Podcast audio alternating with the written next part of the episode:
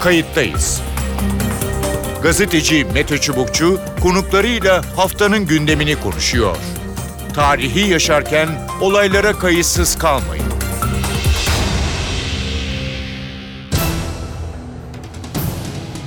İyi günler bir kayıttayız programıyla daha karşınızdayız. Tarihe ışık tutmak ve olan biteni anlamak için önümüzdeki dakikalarda sizlerle birlikte olacağız. Ben Mete Çubukçu, editörümüz Sevan Kazancı. Kayıttayız da bu hafta salgının gidişatını konuşacağız. Hayatını kaybedenlerin sayısı son birkaç haftada gerilese de maalesef vaka sayısında istenen, beklenen gerileme henüz tam olarak sağlanamadı.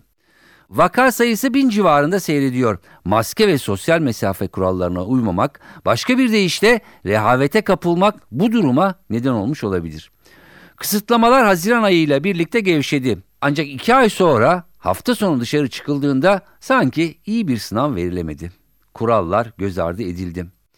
Peki vaka sayısı nasıl gerileyecek? Neler yapmalıyız? İkinci dalga tehlikesi var mı? Ya da birinci dalga hala devam ediyor mu? İki konuğumuzla bu sorulara yanıt arayacağız. Kayıttayız'ın konuğu Profesör Kemalettin Aydın. Kemalettin Aydın Sağlık Bilimleri Üniversitesi Enfeksiyon Hastalıkları uzmanı. Ee, Kemalettin Bey hoş geldiniz programımıza. Hoş bulduk. Merhabalar. İyi yayınlar. Hangi noktadayız e, salgında? Oradan başlayalım isterseniz.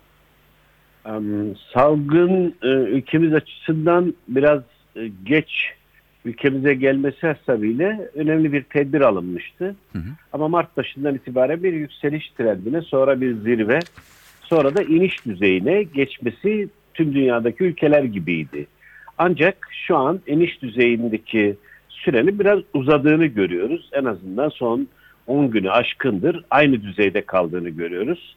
Ee, iniş düzeyinde ve sonlanmaya doğru giderken uzayan bir sonlanma dönemindeyiz yaz geldiğinin e, bu konuda, bu salgında aslında bir karşılığı yoktu ama toplumu böyle bir e, yanlış olan bir şeyi doğru gibi sunuldu. Bu sizden dolayı değil, bizden, bilim insanlarından. Hı hı. Birkaç e, yanlışı doğru olarak bildiğimiz için bu plato e, düzeyi şu anda uzuyor. Neydi bu e, doğru bildiğimiz yanlışlar? Evet. Birisi güneş ışığının bu virüsü öldüreceğini ve ortadan kaldıracağını, hı hı. bu e, yazın e, virüs duracağını, kaybolacağını düşündük yanlış olarak. Bir diğeri e, virüsün hastalık yapma yeteneği kayboldu, hastalık yapma yeteneği değişti, az hastalık yapıyor gibi bir yanlış bilgi doğru olarak algıladık. Bir diğeri de e, başarma yolunda iyi giderken başardık tanımını kullanınca millette de bir gevşeme oldu ve yaz geldi, havalar ısındı, virüs hastalık yapma yeteneğini azalttı. Zaten başardık deyince hafta sonu da gördük ki yeterinden fazla bir dikkatsizlik ve kalabalıklık söz konusu. Hı hı. Öyle olunca da bu iniş süresinin uzayan bir plato çizdiğini görüyoruz. Peki. Şimdi iniş süresi e, uzuyor diyorsunuz. E, daha önce yapılan açıklamalarda e, günlük vaka sayısının e, yanlış hatırlamıyorsam binin altına e, inmesiyle birlikte hani daha da azalacağı söylenmişti ama hani binin altında ama e, bin civarı devam ediyor. Bunu mu kastediyorsunuz? Yoksa e, hayatını kaybeden sayısı mı? Çünkü insanlar hayatını kaybeden sayısına bakıyor. Orada azalma görünce evet bu iş herhalde bitiyor diye düşünüyor mu? Şöyle, şöyle şimdi bin epidemiolojik değerlendirmede bir anlamı yok. Hı hı binin altı ya da binin üstünün bir anlamı yok. Bu bir psikolojik değerlendirmedir. Bakan Bey de bunu psikolojik değerlendirme olarak kullandı. Hı hı. Yoksa 900 ila 1100 arasında epidemiolojide bir bir şey ifade etmez. Evet. Şu önemli. E, 10 gün önce Sayın Bakan bir kişinin 0.7 kişiye bulaştırdığını yani 10 kişi 7 kişiyi infekte ediyor diye bir tanım kullandı. Evet. Bu ne demektir? Ortalama 8-9 günlük kuluçka süresi boyunca 10 e, kişi 8-9 gün sonra 7'ye, 7 kişi 8-9 gün sonra 4'e e, böyle bir %30 azalarak gitmesi gerekiyordu. Evet. Şimdi ona bakarsak onu dediği zaman binlerdeydi. Bugünlerde 600-700'lere düşmesi gerekiyordu. E, bir hafta sonra da 300'lere düşmesi gerekiyordu. Eğer bulaşma hızımız azaldıysa. Ancak ve ancak şimdi görüyoruz ki aynı yerde kalıyoruz.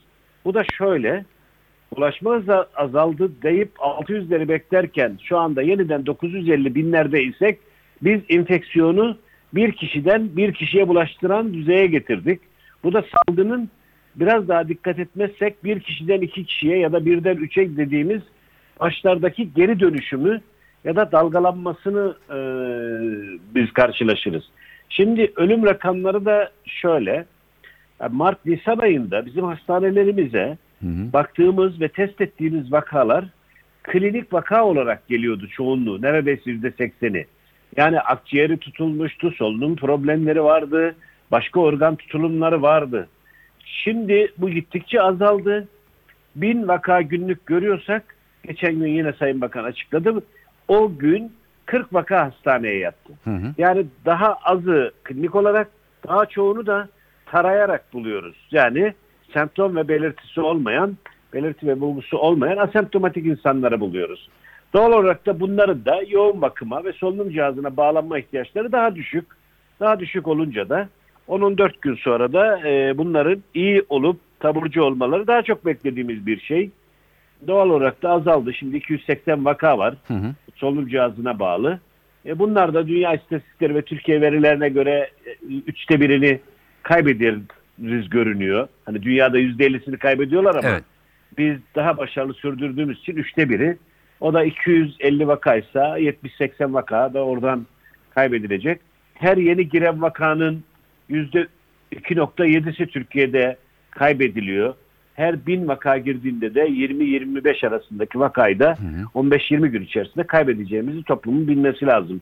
Hiçbir şey normalleşmemeli, Evet. hiçbir şey geçti dememeliyiz. Peki. Onu demek istiyorum. Yani bu e, bahsedilen bilim insanları yani sizlerin ikinci dalga e, dediği e, risk ya da tehlikenin yani altyapısı bugünlerde bu aylarda e, mı atılıp e, yani şeye e, sonbahara doğru artacak bu mu kastediliyor yani eğer olur ise?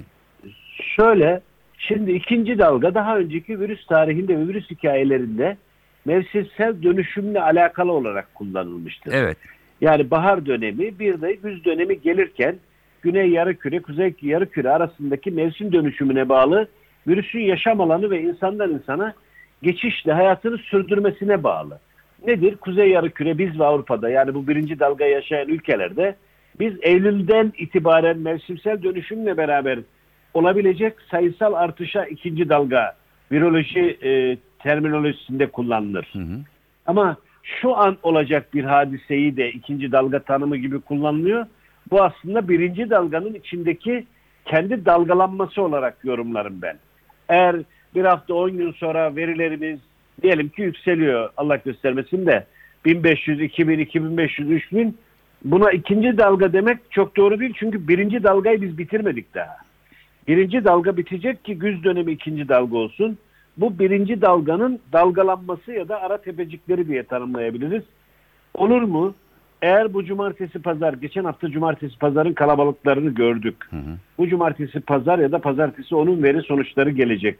8 gün sonra, 7-8 gün sonra görüyoruz Evet. etkisini. Çünkü kuluçka süresi o kadar. Eğer bu cumartesi pazar aynı kalabalıkları yapar, orada da sayılarımız bizim 1500'ler civarı ve üzerine çıkarsa e, alarm zilleri çalıyor demektir. E, böyle devam edersek biz 2000'leri 3000'leri İran gibi görürüz. Peki. Ee, şunu soracağım hocam. Söylediğiniz kalabalıklar dediniz. Bir e, ne yapmak gerekiyor? E, doğal olarak insanlar da tabii ki e, aylardır sıkıldı dışarı çıkıyor. E, yani kalabalık derken dışarı çıkmamak mı yoksa çıkılan e, yerde e, dikkat etmek mi? Biraz da onu e, alırsak sevinirim. Evet ben bu konuda netim. Baştan kısıtlamalar olmadan önce de bu netlikteydim.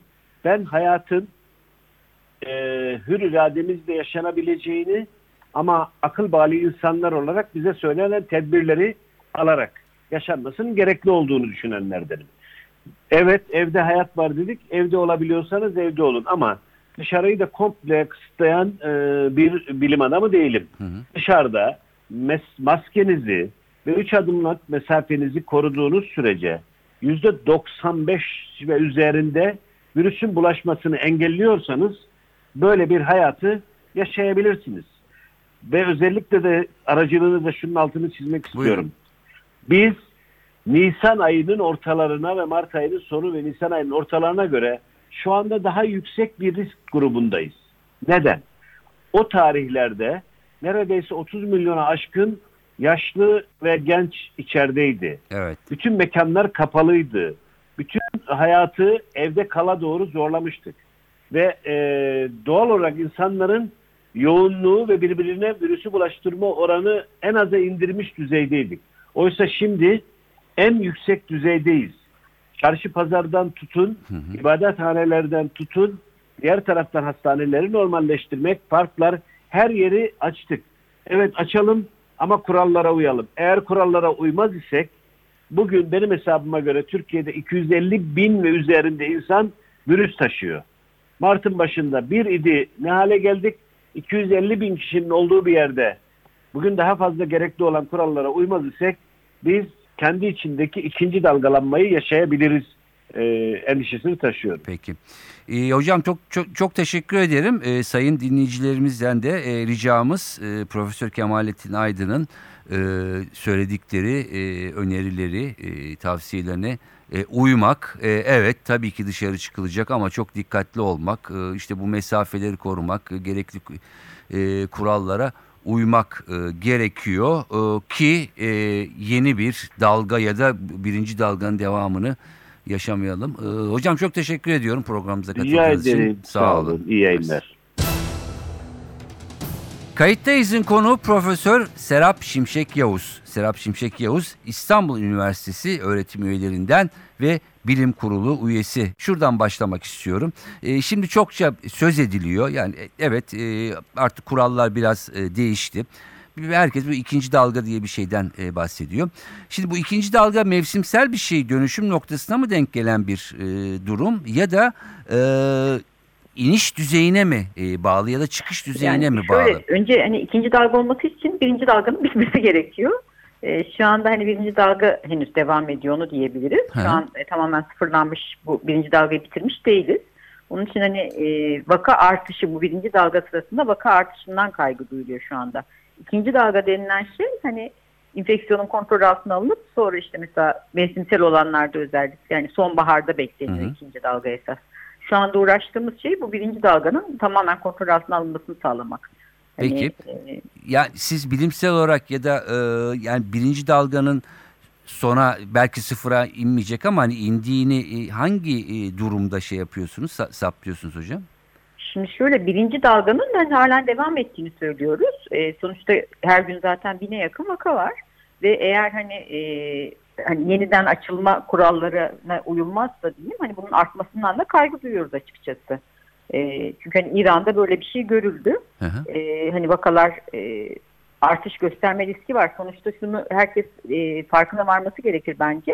E, bu kadar bu aşamalara gelmesi belli çabalarla oldu. Yani bu doğal seyri değil bu işin. Hı hı. Yani bu hastalığı biz doğal seyrine bıraksaydık belki de çok çok çok daha yani belki değil çok çok daha fazla insan etkileyecek, çok daha fazla insan ölecek ve belli önlemler alındığı için az vaka sayıları daha azalarak işte hani toplamda olan vaka sayısı da az oldu. E şu anda da önlemler alındığı için kontrol altında tutuluyor ama önlemler gevşediği anda yani şu anda alınması gereken önlemler alınmazsa da bu gene artış gösterebilir.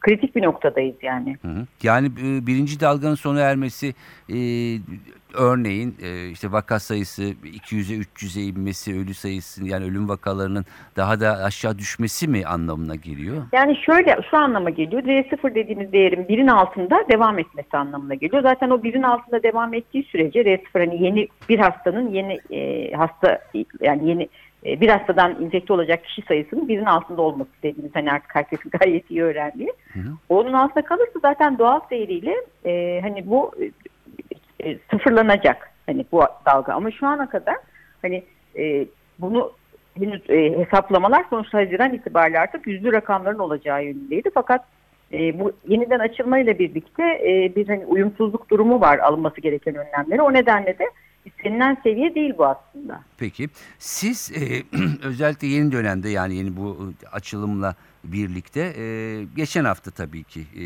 örneğimiz var bir de bu hafta e, en azından haberler ya da size e, ulaşanlar sizin tanık olduğunuz nasıl e, bir gözlem şey yapabilirsiniz bize yapabilirsiniz hocam? Yani benim gözlemim şu şekilde e, hani bir kere e, kalabalık olarak e, yakın temasta bulunmamamız gerekiyor yani öncelikle. E, hani kala, ben açıkçası çok kalabalık e, kapalı ortamlara çok fazla girmiyorum ama açık alanlarda gördüğüm kadarıyla e, açık alanda olunca insanlar sanki hani diğer önlemleri almalarına gerek yokmuş gibi düşünüyorlar. Oysa ki bu enfeksiyonun kontrolünde bir tek önlem yok. Yani mesela maskenizi taktınız yakın durun e, kalabalık ortama girin değil. Hepsi bir anda alınırsa en önemli sonuç, en e, istenilen sonuç öyle ortaya çıkıyor. Hı hı. Yani kalabalıktan kaçınmak, yakın temastan kaçınmak, maske kullanmak. Bunların hepsini e, ne kadar çok yapabilirsek. Çünkü bazı zorunlu durumlarda bunları yapmak zorundayız. Evet. Yani toplu taşımaya biniyoruz mesela. O zaman da ne yapacağız? Toplu taşımada da mesela düzgün maske kullanmak. Yani bizim şu andaki sorunumuz bir açık havada çok büyük gruplar halinde bir araya gelmek. Kapalı havalı, e, kapalı ortamlarda da e, mesela maskenin yanlış kullanılması özellikle e, gördüğüm en büyük sorunlar bunlar şu anda. E, hani açık havada da olsak yakın temastan kaçınmalıyız. Yani sosyal mesafe dediğimiz şeyi her ortamda korumamız gerekiyor. Evet. Ne e, kadar az insan o kadar iyi kuralını her ortamda korumamız gerekiyor. Yani hani onlarca yüzlerce insan bir arada açık havada bile bir, bir araya gelemezler şu anda. evet. Yani e, e, hani açık havada da olsak az insan e, ondan sonra mesafe mutlaka e, ve tercihen açık hava tabii ki. Ama açık havada da bu dediğim kurallar gene geçerli. Yani bu aşamalara bir tek önlem alınarak gelmedi. Hepsi bir arada alınarak geldi ve ancak bu şekilde devam ederse daha da azalma göreceğiz. Yoksa gerçekten artışlar yaşayabiliriz. İran yaşadı. Bundan çok ciddi kaygı duyuyorum. Evet. Ee, çıkan bazı haberler var. yani İstanbul'da belki vaka sayısı e, daha kontrol altına alındı yani nüfus itibariyle ama bazı Anadolu şehirlerinde e, artışlar olduğu yönünde haberler var. Ne dersiniz? Evet. Yani ben şimdi İstanbul'da hani çalışan bir hekim olarak e, gözlüyorum bunu gerçekten İstanbul'da. Genelde hani benim konuştuğum şeylerde İstanbul hastaneleri e, ciddi artışlar yaşamıyoruz. Hani bazı birkaç e, hastaneden duydum hani bir miktar e, artış olduğunu söyleyen. Fakat onun dışında genelde e, artış yok gibi görünüyor. Hani bunlar tabii ki hep e, tahminde buluyorum. Kesin Evet. rakamlar yok elimde. Hı hı. E, gene aynı şekilde duyduklarımdan söyleyebileceğim e, şey Anadolu'nun bazı şehirlerinde e, artış var gerçekten. E, özellikle gene bu bu enfeksiyonun yayılmasında e, kümeleşme olan ortamların çok önemli olduğunu biliyoruz. Kümeleşmeler. Mesela hani ne bileyim taziye evine gidiyorlar. Orada bir kümeleşme oluyor. Hı hı. Oradan bulaşıyor. Ya da e, düğün ya da nişan işte ya da bir kutlama o tarz ortamlarda yani yoğun insan bulunan açık veya kapalı havada insanların yoğun bir şekilde ve kontrolsüz bir şekilde bir araya gelmesi kümeleşme deniyor. Bu enfeksiyon hemen hemen dünyanın her yerinde öyle kümeleşmelerle bulaştı. Yani şu an Anadolu'da görülen şeyler de öyle kümeleşmelerle ilişkili enfeksiyonlar hep. O nedenle insanların e, bir araya gelmesinin gerçekten en üst seviyede engellenmesi gerekiyor. Zorunlu durumlar halinde bir araya gelindiğinde de mesela hani e, sohbet etmek, hani yakın temasta Evet. bulunmak bunlar çok artırıyor bulaşmayı. Yani E, e, bu- sosyalleşmek iyi değil yani bunun için. anladım. Yani şunu e, yani ev ziyaretleri, misafirlikler, ne Yok. bileyim balkonlarda, Evet. teraslarda buluşmak da yani Yok. şey evet. Peki Yani şimdi az, buyurun. az sayıda insan bir araya gel gelecekse de çok az sayıda ve çok kontrollü. Yani hani e, böyle yakın temas e, mesela sen dün dışarıdan insanlar bir araya gelen insanlar böyle sarılıp öpüştüler insanlar. Uzun süredir görüşmüyorlar belli ki. hani bu olmaz gerçekten. Peki. Ee, buradan da e, sizlerin aracılığıyla da sayın dinleyicilerimize gerçekten bu kurallara dışarıda da olsa, evimizde de olsa, e, yani Evet. misafirimiz olsa uyulması gerektiğini. Şimdi e, hocam Temas olmaması gerekiyor. Temas olmaması gerekiyor. Uzun süreli yakın konuşma mesela konuşmayla da daha çok bulaşır. Hani kapalı bir ortamda bulunuyorsanız bile hani maskenizi takıp taka, e, ya da konuşmamayı konuşmamaya da gayret etmeniz lazım. Konuşmayla daha çok çıkıyor çünkü. evet bir de tabii daha alçak sesle değil mi? Yüksek sesle konuşunca. Tabii. Bunu şunun için sordum hocam. Şimdi bu hafta tabii e, malum e, maçlar da başlıyor. Evet seyircisiz oynanıyor ama e, tabii ki yani futbol severler ya da izleyiciler belki belli mekanlara e, Yok. gidecek. Hiç. Ne dersiniz? Kesinlikle gitmesinler yani gerçekten hele yani şu aşamada hiç önermiyorum. Evlerinde izleyebilirler. Evlerinde izleyebilirler gerçekten yani e, çok tam işte o demin dediğiniz mesela hani İtalya'daki biliyorsunuz salgının esas hani Evet. bu kadar yüksek seviyelere gelmesi bir futbol maçından sonra olduğu söyleniyor. Yani orası da çok riskli ortamlar çünkü insanlar kontrolsüz bir şekilde hem çok fazla virüs saçarak hani bağırarak bağırmak çok virüs saçıyor hem de çok yakın temasta oluyorlar. e, kontrol kaybediyorlar bir de mesela sarılabiliyorlar ne bileyim hani birbirine dokunabilirler. Kesinlikle önermiyorum. Peki e, çünkü İtalya'da da e, hatırladığım kadarıyla seyircisizdi. Maç dışarıda toplanmıştı. E, biz taraftarlara da ama stadyumun dışında da hani o Tabii. şey bir araya gelmemelerini öneriyoruz. Tabii tabii mesela hani e, şeyde kontrolsüz olmak e, ne bileyim e, Güney Kore'de mesela bir barda oldu. Gene hani e, alkol etkisiyle kontrolsüz bir şekilde insanlar hani hem gerçekten çok yüksek sesle konuşup çok daha fazla partikül çıkarıyorlar o tarz ortamlarda hem de kontrolsüz olduğu için işte sarılma, dokunma yani her türlü önleme de dikkat edilmiyor. Yani onun için o tarz ortamlardan kaçınmak gerekiyor şu aşamada. Peki hocam çok kısa yani dediğiniz başta gerçekten bugüne bu alınan önlemlerle e, Evet. geldik. Bunun dalganın kırılmaması için çok kısa son sözlerinizi alayım buyurun. Yani e, sonuçta eğer ki şu anda bireysel olarak e, yapılması gerekenler yapılmazsa gerçekten tekrar e, eski günlere dönebiliriz. Bundan korkuyorum. Onun için herkesi e, durumu ciddiye almaya davet ediyorum bir kez daha. Peki. E, Profesör Serap Şimşek Yavuz İstanbul Üniversitesi öğretim üyesi ve bilim kurulu üyesi. E, Serap Hanım çok teşekkür ediyorum iyi programımıza katıldığınız ve yorumlarınız için. Evet uzmanların görüşü böyle. Hem Serap Şimşek Yavuz hem de Profesör Kemalettin Aydın'ın gerçekten önemli ikazları var. Evet zor bir dönemden geçtik. Havalar güzelleşti, yasaklar kalktı. Herkes e, gerçekten bir nefes almak istiyor ama bu nefes alırken çok dikkat etmek lazım. Hocaların e, söylediği gibi daha ikinci dalga değil birinci dalgadayız. Bunu sonlandırmamız e, gerekiyor ama önlemlere dikkat etmezsek belki birinci dalgada da yeni riskli durumlar karşımıza çıkacak. Onun için lütfen kurallara uyalım kendimiz için, etrafımız için. Ben Mete Çubukçu editörümüz Sevan Kazancı. Kayıttayızdan bu haftalık bu kadar. Önümüzdeki hafta farklı bir konuda buluşmak üzere. Hoşçakalın. Kayıttayız. Gazeteci Mete Çubukçu konuklarıyla haftanın gündemini konuşuyor. Tarihi yaşarken olaylara kayıtsız kalmayın.